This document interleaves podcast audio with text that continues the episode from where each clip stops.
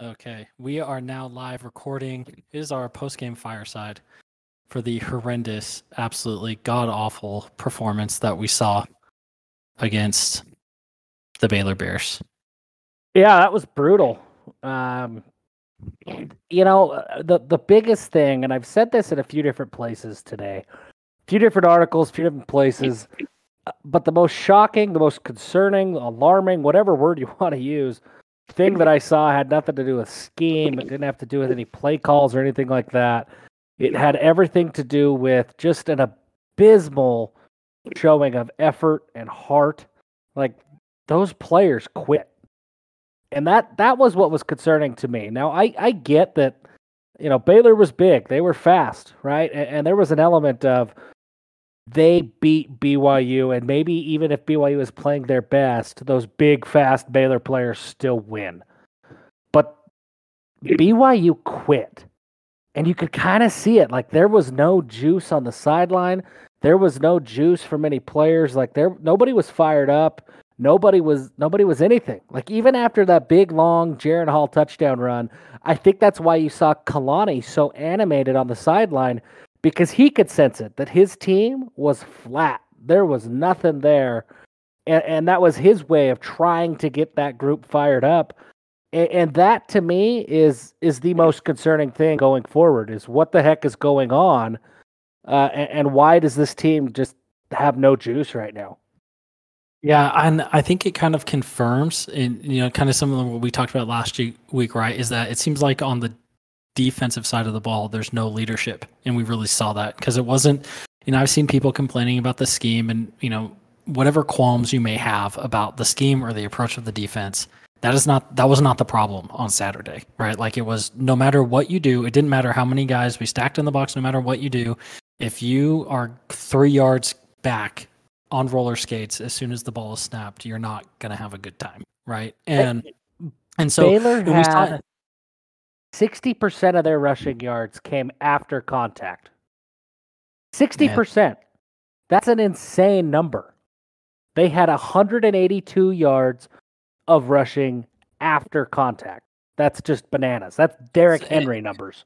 Right. And so, and it's, you know, you can look at, oh, well, we, you know, even too with like the third downs, right? Like we say, oh, we're bad at on third down. Okay. Well, it's not like that. They had that one like 35 yard run or whatever down the sideline. It's like, it's all like the coaching staff told Chaz Ayu to miss that tackle.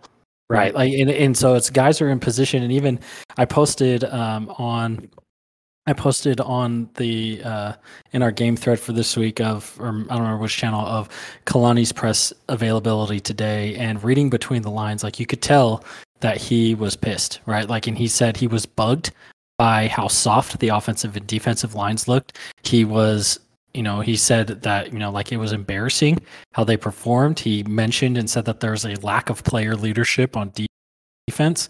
Like it was about as close as you can get in the press availability media coach speak to like screaming at the top of his lungs in a rage of fury because of how frustrated he was with how everything went on.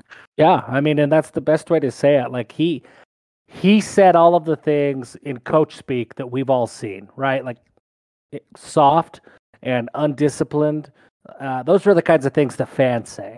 And, and Kalani said, uh, "We didn't tackle well. We couldn't shed blocks." I think his direct quote was, I mean, uh, he was asked a question, and I can't remember exactly how it was asked, but something about, you know, what what what did he see on the defense? And and his words were, I mean, there were eleven guys on the field, but I didn't think we tackled well. I didn't think we played or got off blocks very well, and I didn't think we were very physical, and that's surprising to say. Like that's the coach way of saying, yeah, there were eleven guys on the field that shouldn't have been there.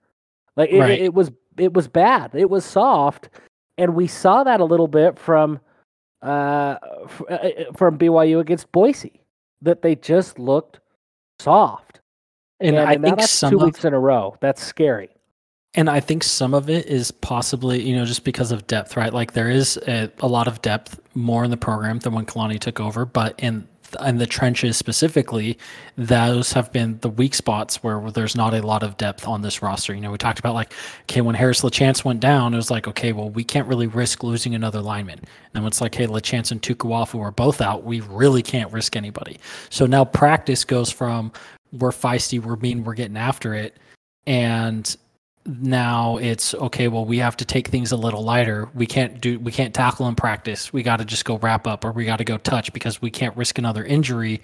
So now your heavy focus practice really physical you know iron sharpens iron becomes well we kind of got to go through the motions and we're too young of a team right now to do that. There's too many young guys. And then even like you said you know 11 guys on the field and i know guys more banged up right? Like we saw um Jared or John, I don't remember his first name, Palu, right? Who's a freshman Jacob. walk, Jacob Palu, who's a freshman walk on from Timpview. He went in for three plays, and on his third play, he tore his ACL, and he's done for the year, right? Or MCL, whatever, tore up something in his knee. And, you know, I think at that point in the game, it's kind of like they're looking at clearing the bench of like, okay, the starters don't want to do it.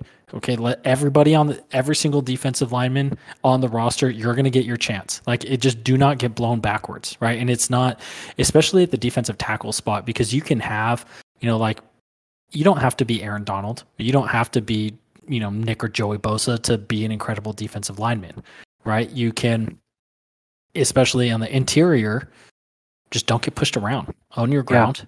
Like, you know, don't you're stronger, right? You're supposed to just be strong and be squatty, get decent leverage. And, you know, that's when you talk about like a run fit, right? You don't really see much of a gap defense anymore where it's like this is your ground no matter what because everything is going to zone. So if you are dead set on being in a gap, they'll just run around you. So kind of the defensive opposite of a you know of many of a zone play is a run fit where it's like you just need to get crossface and kind of and not even be available to tackle right? Like you just need to get your butt in space. Like if you're if they're trying to come at your right shoulder you just need to get your butt on the outside of that uh, you need to get your butt turned that way at least so you can clog up space until you get help right? And it's just string it out. And really i mean that's even what we've seen right with our other offensive struggles running the ball is you know they're not blowing up and getting Tyler Allgeier for a loss in the backfield, making some huge play. It's they're just getting stringing it out down the line, saying, "Hey, eventually you're going to out of room and you're going to run into someone with a different color jersey and you're going to get tackled." That's all Baylor did on Saturday, right? And so it's we just and it's not hard, and it, it's just it it really is, especially on the interior of the offensive and defensive line. It's just attitude because even you look at the pass blocking, we still did a really good job. The pass blocking, that's technique, that's talent, that's speed, but run blocking, it's just getting a hat on a hat and who's a bigger man. And that's really where the change in the last three weeks, you know, from the ASU game to now has been just like, or I guess the last four weeks, it's just been night and day. Um, I did turn on the request, the uh, request to speak. So if you want to raise your hand, we can get the queue going. Um, as Jeff and I keep going here, and we can get some of y'all's thoughts on um, on the air here. But I mean, I just I hope we see. You know, I've I've heard that there are some conversations today. Um, I think Kalani is not the only coaching staff. Uh, there was some. Uh, let me find. There was a quote from Ilaisa Tuiaki.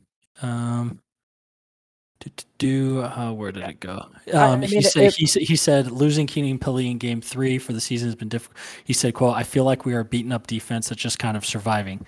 And he said, um, and so you know, I think it's it's not just Kalani that's upset. Like it's the entire defensive staff is upset, and it's like you right. If you get beat, you get beat. But it's like you can't get beat on effort. That's the one thing that's unacceptable, right? Because like you know, work is free. You can your effort that you have like that doesn't cost anything. You don't have, you know, everybody can has like you can have that fanatical effort, but the defense right now especially it looks the about exact opposite of Tyler Allgeier chasing chasing down Merlin Robertson. Uh, yeah, I mean, and and so does the offense, right? Like everybody is, and and I think this is kind of a, it kind of speaks to how how poorly the defense played, I guess. But but there's been a lot of people that are saying, hey, the offense wasn't the problem. The offense wasn't the problem, and that might have been true. But at the end of the day, the offense scored 24 points, and, and really, it was 17 until Baylor went into a three deep prevent mode, right, and, and allowed that last touchdown. the offense did some nice things, but the offense wasn't good either. The we running haven't run game- the ball. We haven't run the ball for two weeks. Well, Yeah, the, the running game's it, it's dead, and it's hard to pin it all on Tyler Allgeier. It, it, a lot of it is blocking, a lot of it is all of that. The offensive line, we, we I feel like we've already beat that horse. They've got to play better, play more physical, but a lot of it is on Allgeier. Like the guy is being counted on to be the workhorse, and he's showing that he's slowing down a lot. Now we could blame the coaches, right? Like, and- and they absolutely are at fault for not, uh, for seemingly going out of their way to not distribute the ball among all of the running backs in the running back room. Uh, Lopini Katoa, I don't think he had a single carry. He had the flea flicker that went awry, that was kind of a carry, but that was it. Um, I think he's only had like five carries in the last two weeks. Allgeier has been the guy. We haven't seen anything from McChesney or Ropati or anybody else on that roster. And that's a problem. And I think that's contributing to Allgeier wearing down. But as long as he's out there and as long as he's healthy, he has to play better. He has to hit holes harder, especially when the offensive line isn't playing well and the holes aren't as big and as glaring as they were last year. Allgeier needs to be a little bit more decisive. He needs to get back to that one cut running back that punishes defenders who are trying to tackle him because right now the offensive line they're not able to string out these runs and open up gaps for him to be patient and you know have a cutback that that he sees the opposite side of the field. It's just not there. So he's got to get back to running downhill and and kind of creating his own luck. And it, it, really i don't know man. I mean it really is just kind of an indictment of the physicality of the entire team right now.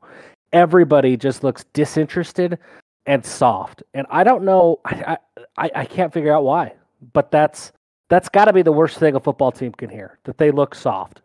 And if that doesn't change, if they don't, you know, if those players don't hear Kalani talk about how pissed off he is and about how lack, you know, how untough they looked, I don't know what what will change their mind. I mean, at some point, these players have to find it within themselves to play for the guy next to him.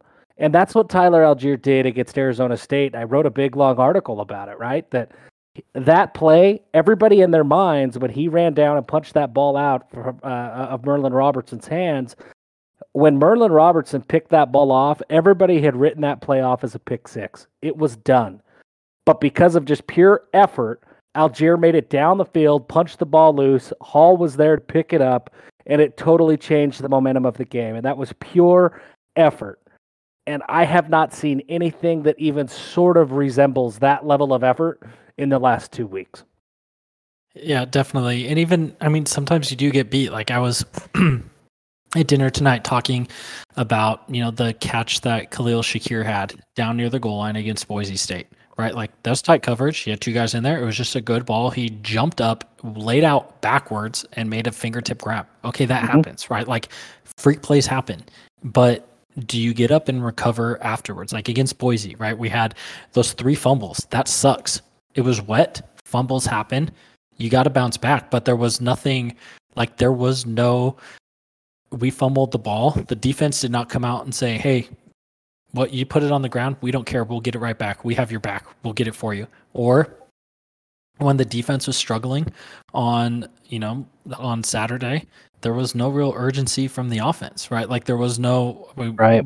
Really, it's like we had Puka, and that we had Puka and one Jaren Hall run. That was the that was the entire offense on Saturday. Uh, Tyler Allgeier averaged like 2.2 yards a carry or something like that, and it was you know like you said, instead of being downhill punishing defenders, it was we're trying we're getting strung out to the sideline and running out of room when he's kind of putting his head down and getting a yard and a half, and it's not it, it just it doesn't the effort is not there. And i don't and i think a lot of that is because it's you know it starts with player leadership right? You can come out of the gate you can have a good game plan.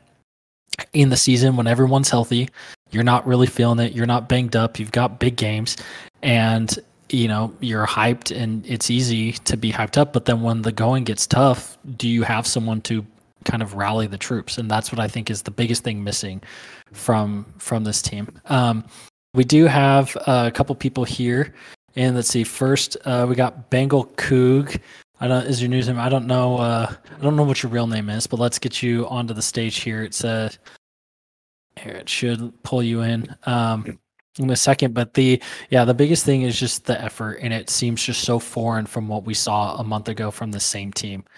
Yeah. Hi, uh, my name is Ben Wilkinson. Uh, can you hear me? Yeah, we can hear you, Ben. So, um, I'm really pleased with many different, many position groups at the depth of the roster. Pretty much all of them except for defensive line. So I went in and uh, just using the 24 7 um, recruiting um, kids that had uh, signed or committed to the program. And, and I just highlighted that ones that were just listed as defensive tackles only on the um, recruiting rankings from 2016 going forward, and I counted five total names. Um, and that's just not enough bodies for the defensive line, especially the, the nose tackle, the nose guard.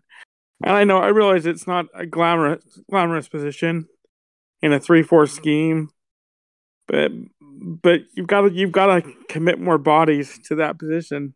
Uh, I, in my opinion, it's got to be double that number with missions. And the guys that I just quickly um, came up with were uh, I'm, I put them down here. Give me just a second. All right, Mahe, and for forgive me if I mispronounce this, but Fiva Laki, which is he's no longer with the program. Khyiris Tonga, Havea, who's on I believe was on a mission, and then Wolf Ram from East High School, and he's even listed as a linebacker.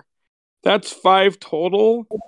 And then I counted the number of um, strong side defensive ends, and and there were eight listed. That doesn't count the weak side defensive ends in the recruiting uh, hard commit sign category. And I just that's just not enough bodies. They they really need to to change the uh, allocation of scholarships at that position. And my frustration is for for the last 20 plus years at of Utah, you can you can go to come to Utah and you can get always get a three technique defensive end or excuse me defensive tackle. They grow on trees, and really that's the one position that has disappointed. I thought I didn't think we'd get like the number number one uh, four or five star polys at that position. We're, we're not even getting the second or third tier guys. That's really all I had to say. I just I'm really disappointed at, at, with their emphasis on defensive line recruiting.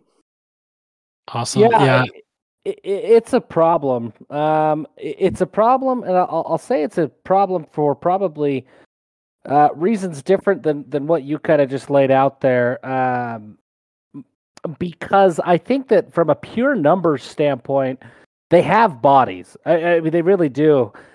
It, the problem has come in talent evaluation, and, and, that's really that's really where I see the issue lying when it comes to defensive line. Everything you said is true, uh, except for they they have allocated a lot of scholarships there, but they're going to guys who just aren't making a difference.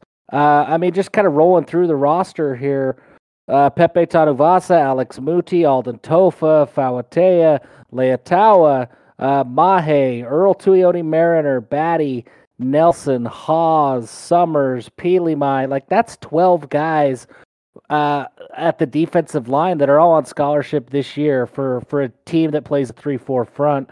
And, and then some high contributing walk ons. They have a ton of numbers they just aren't good. I mean, and that's that's where the issue has been. Now they're banged up a little bit. Gabe Summers has struggled. Lorenzo Fauatea was out. Uh, they've they've dealt with some some injuries, right? But at a pure talent standpoint, BYU just doesn't cut it. They have guys that can be talented if they are at their best. Like they can make a difference when they're at their best, but when they're at their worst or when they're not giving it their all, they don't have just the raw talent to carry them to a, a contributing type of a, an effort, a contributing game. I, I look, I, I made this comparison, I think on on our one of our Discord channels earlier this week. But I look at like Mika Tafua at Utah. Like he was a highly rated commit, right? Like at BYU, signed with BYU. He was a big deal. He ended up going to Utah, and, and he hasn't really lived up to the hype. But he has enough natural talent that even though he's been disappointing, he can still be a productive player. Now, obviously, he doesn't play D tackle; he plays D end. Uh, so it's not an exact comparison to what you're talking about. But what I'm saying is that that he's a guy who has enough natural talent that even if he's not on his A game, he's at least serviceable. But BYU right now, they're they're throwing out guys like Blake Mangelson and John Nelson and and you know Gabe Summers and and uh, just you know, list the names Earl Tuioti Mariner that they can be productive players, but they everything has to be going right.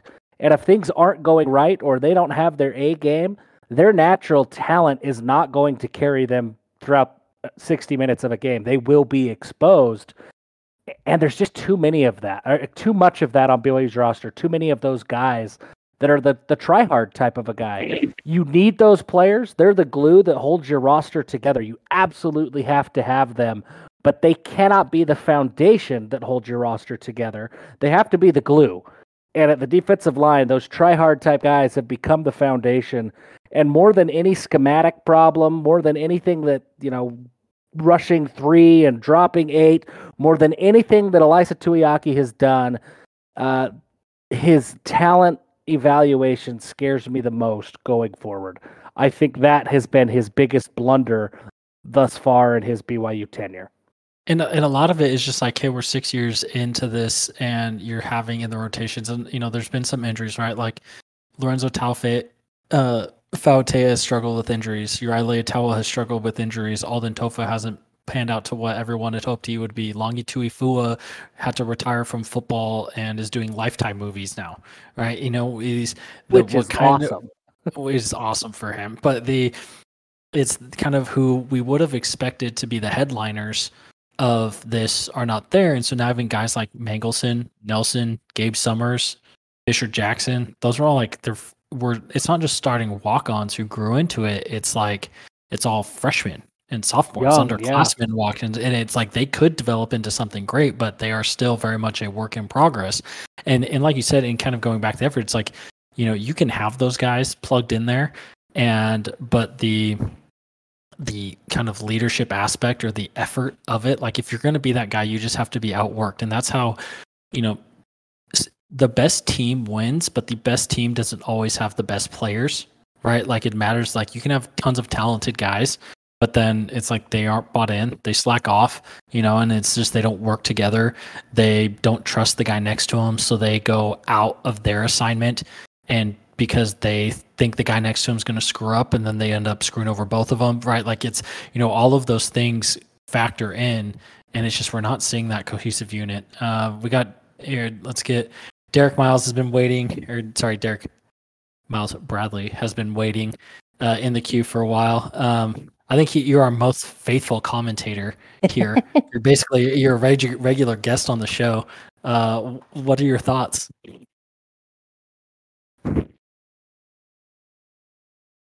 Um, it says he's connected, but I don't hear him. Jeff, do you hear him? I, I also don't hear him. Oh no. I think you're hey, muted man. or something. Faith is not carrying you through. Like you're a faithful commenter, but something's going on here. Um, still, still not it. Okay, sorry, man. We're gonna have to move you back. Um, we do have Corley also waiting in line here. Um, our our resident coach on the staff. Let's yeah, Cor- his, Corley's his coming to tell us all the reasons that we're wrong. I'm sure of it. I mean, that's fine. Yeah. If someone if someone calls me on my shit, I'm fine with that. I deserve it. yeah, let's start completely over because I don't know where you guys were going with that. No, just kidding. Uh, so going along with the calling out D line and everything, my thoughts keep turning to the linebackers. Like BYU is known for having all these badass linebackers, even if they can't recruit DBs or anything or great D linemen, they always have great linebackers. But who's the great linebackers right now? Like I know Keenan Pili got hurt. Um, Payton Wilgar is a really good player, but honestly, like PFF and kind of how he's been grading out on that, he's a good fourth linebacker, not just the stud that could carry the team. And then you got all these other guys. Uh, what's his name? Bywater got exposed really Yeah. bad this week. He's been He's- getting all these tackles, but he's been, I mean, kind of cleaning up some empty stats, in, in my opinion. But Yeah, that that's was the most surprising thing to me is the linebackers. Like, geez, we've never had just like dominating D lines, but there's been really badass linebackers kind of making up for it, and that that stands out just as much to me as the D line, honestly. And I think that kind of goes back to Keenan Pili being, you know, he was underappreciated as the glue that kept everything together because Wilgar is great in coverage, but he's so so against the run. And Ben Bywater is probably the best pure tackler on the team, but he really struggles in coverage and he gets out of position. He's still very, he's green, right? Like, I mean, he's a freshman, right? We And it's when you're talking about, oh, of, you know, Ben Bywater now, it's you're talking about him and Wilgar being our best two linebackers and you're counting on a freshman you know that's still needs a lot of time in the program that's not you know it's not like you know he's Kyle Van Noy four star five star coming in it's you know that's a big it's a lot to put on his shoulders and it's he's he's growing he's getting better but he did get exposed. And it's and so i do think that's a very good point of the linebackers coming back um, and just it's it's kind of collectively the front seven especially against the run. Um, the linebackers do do a good job in coverage uh, but they collectively, especially when we get Chaz kind of moved down and we have some other, you know, we kind of have more options than we're used to, especially on the back end um, at safety in the corner positions. But in Caleb Hayes has really stepped up the last couple of weeks. But that in the entire front seven is just it's a struggle right now Yeah, across the and it, board take, for the it takes Chaz from being one of the best players to just being an average player on the field. Yeah, So, that's because yeah, it doesn't. He's he's got to do too much, and he's trying to like making him. We've been putting we've been moving Chaz down to play linebacker to try to get the best combination of eleven on the field, but doing that is at a huge expense of what Chaz can do as a safety by because he's playing out of position. And I don't think. I mean, it's a kind of it's a testament to how good Chaz is, but also if your best linebacker is a con- middle is a converted safety that's playing way undersized, then that's probably doesn't speak well to the your linebacking core as a whole. And there, there's a philosophical element there that has me a little bit worried. And it, it has to do kind of Garrett with what you just said there at the end. Like Chaz is playing linebacker and he's way undersized, but he's about the same size as Max Tooley. He's about the same size as Drew Jensen. He's about the same size as Ben Bywater. Like BYU's linebackers as a whole are Does he feel pretty smaller then? Is it just in my mind because he's a safety? Am I imagining? I, he's a little smaller. It's not much. I mean, Chaz plays safety. He's a big safety. He plays at like 210, 215. And most of these linebackers are playing between 220 and 225. Like, it, it's not like this crazy big difference. And that has been intentional. Like, BYU has gone out of their way to recruit speed over size. And they have missed out on guys like Trey Reynolds uh, just this last year, who's now I don't know if he's starting yet at Utah, but he's doing some good things and, and certainly in their rotation. He was an LDS kid out of Arizona, linebacker, 235 pounds as a senior in high school. Traditional linebacker size, built a lot like Keenan Pili. And and when you look at even Keenan Pili himself, like he's big, he's built like those traditional linebackers. That's what BYU is missing. They just don't have linebackers who have that size, right? Like Josh Wilson is a guy who could be in the two or three deep. He's six foot, 210, 215 pounds. He's just not big. And so many of these guys, now I do think BYU has size coming in the pipeline. Guys like Bodie Schoonover are, are going to be big thumpers, kind of like kind of like Keenan Pili is. But they just don't have a lot of size right now. And I think we're seeing some of the issues there that, that these smaller linebackers when they play big physical running based teams they get exposed in a pretty big way. They can hang with Arizona State. They can hang with Utah, who, who who's going to try to just play their receivers primarily, or their tight ends rather, play them primarily as receivers, right? Or or Arizona State, who's going to try to spread everybody out and let a mobile quarterback do his thing. It's great to have speedy linebackers there. But when you get a Baylor team who's going to be willing to just hand the ball off nonstop and, and, and run with big, heavy packages, BYU's linebackers, they just get eliminated completely. That front seven is a mess.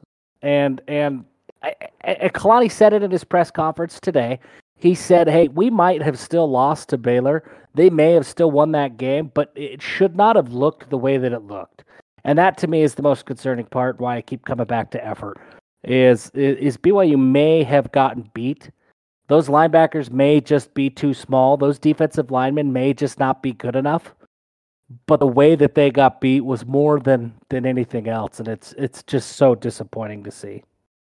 Definitely. Um, and I let's try to get Derek back in here, um, and then we will wrap up the. In in I think especially with what Kalani said, the way we got beaten is like it should not look the way it is. That should be like the most cutting like every player on the team, I hope they should hear that sound soundbite. And it's like, that's like, you know, when your mom, like, she doesn't yell at you. She just said she was very disappointed in you and kind of gave you the look. And you're just like, oh, I screwed up big time. Right. Like, that was, that's the coach version of that. Yeah, I agree. Uh, let's see, Derek, it says you are connected. This is our last shot, man. If your mic's not working today, it's not meant to be. and it's not working. So Jeff, it's been a good uh, it's been it's been a good episode. Um, I think we got it out. We do have, I guess, we kind of touch on uh, the Washington State situation here last couple minutes. If you have been living under a rock and have not heard yet, um, Washington State's head coach Nick Rolovich has been fired for cause, and along with four offensive assistants, including former BYU offensive line coach Mark Weber. Um, so that leaves just their offensive coordinator. Uh, was the only they had one offensive assistant that is left on the staff. Uh, if the defense doesn't look good against a team that has one offensive coach on Saturday, then we will have some serious, serious problems. You know, like, uh, you can't get out coached by air, right? Like it's you can't. But on the other hand, uh, Corley and I were talking about this a little bit earlier today uh, how loose. I mean, there's no coach who's going to come down on this team. Washington State could just play loose. Like it might be a little bit of a Madden script that Jayden de Laura is just running four verts every play, but they're going to play loose. They're going to play free.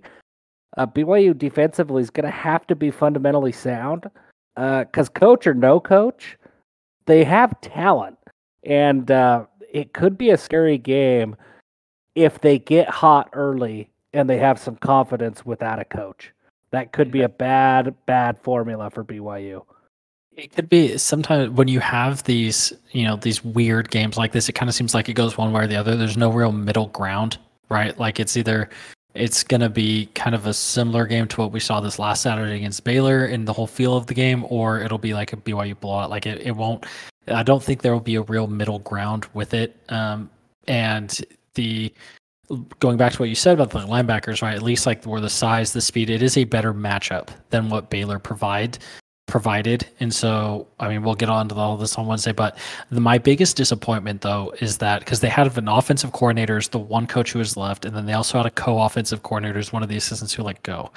I'm really sad that it wasn't the entire offensive staff, and then you get some like 25 year old grad assistant yeah. in there just running the show just like hey who cares? I'm like i fell into this position.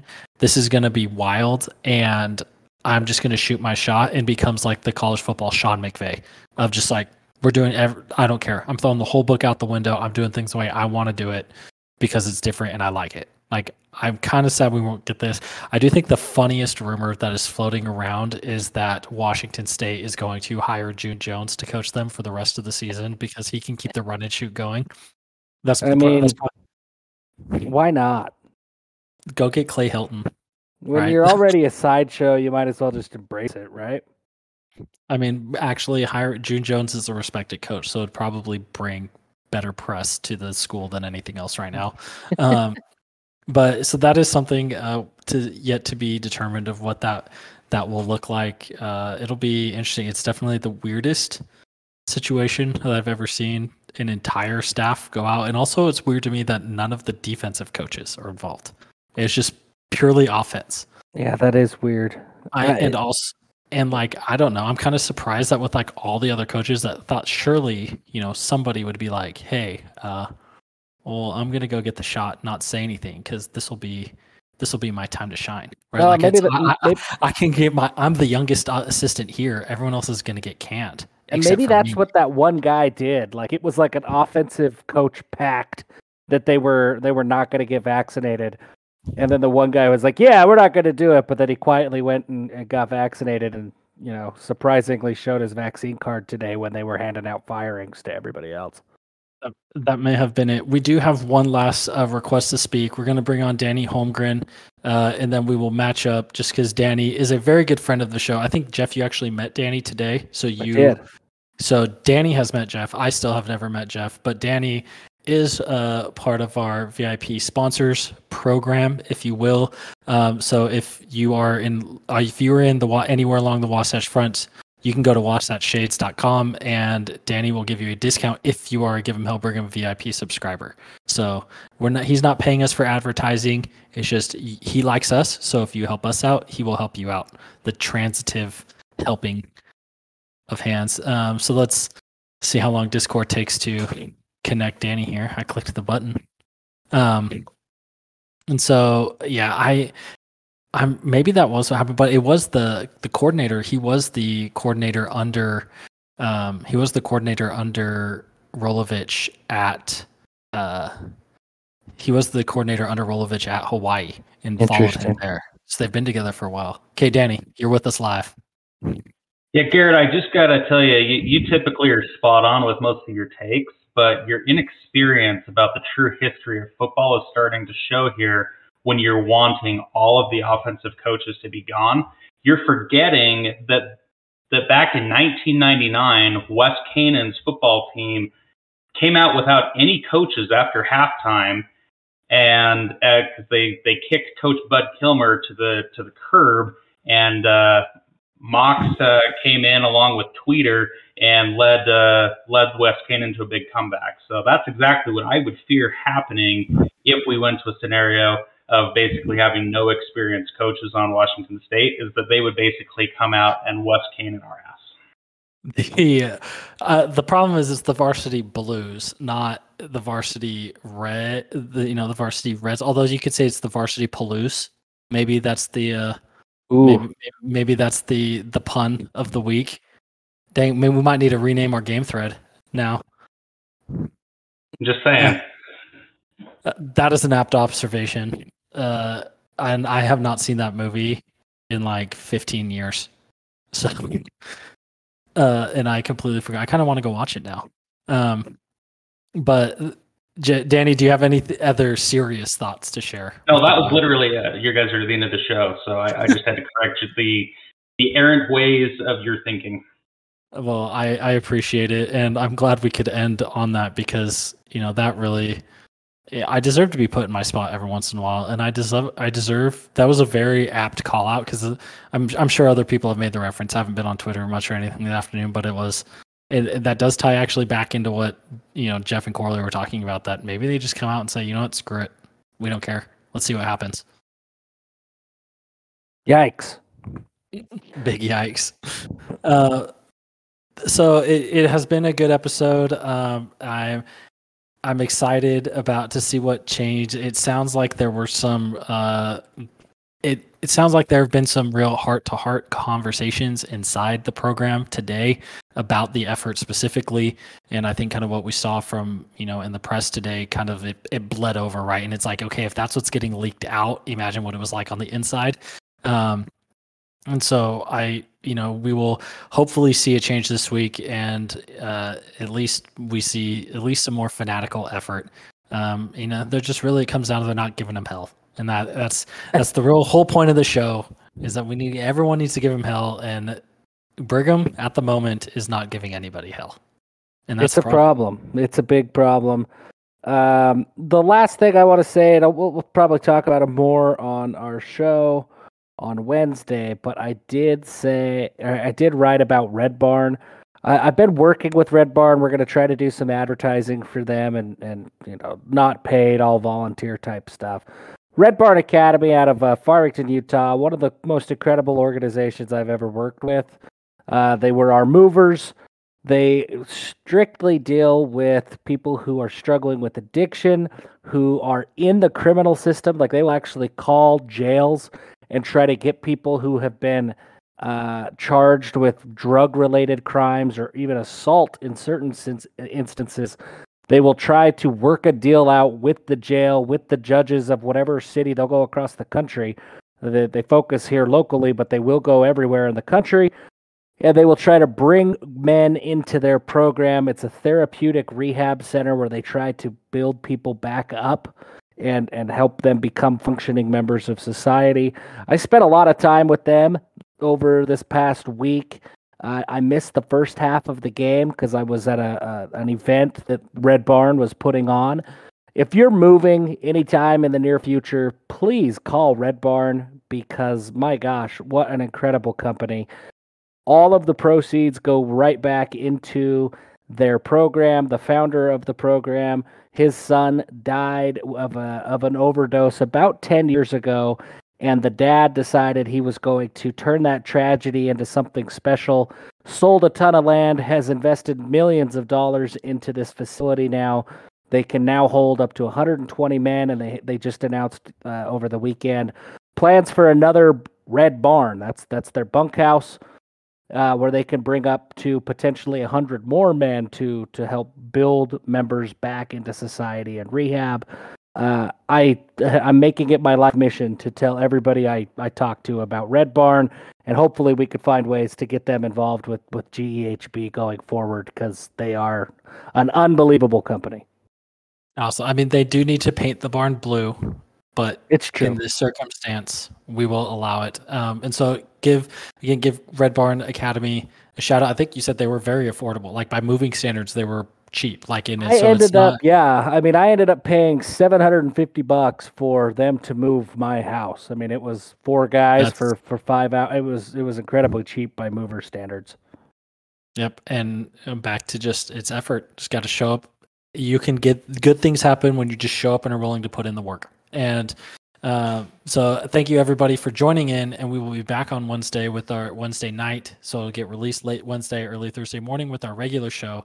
And until then, Jeff, give them hell. Give them hell.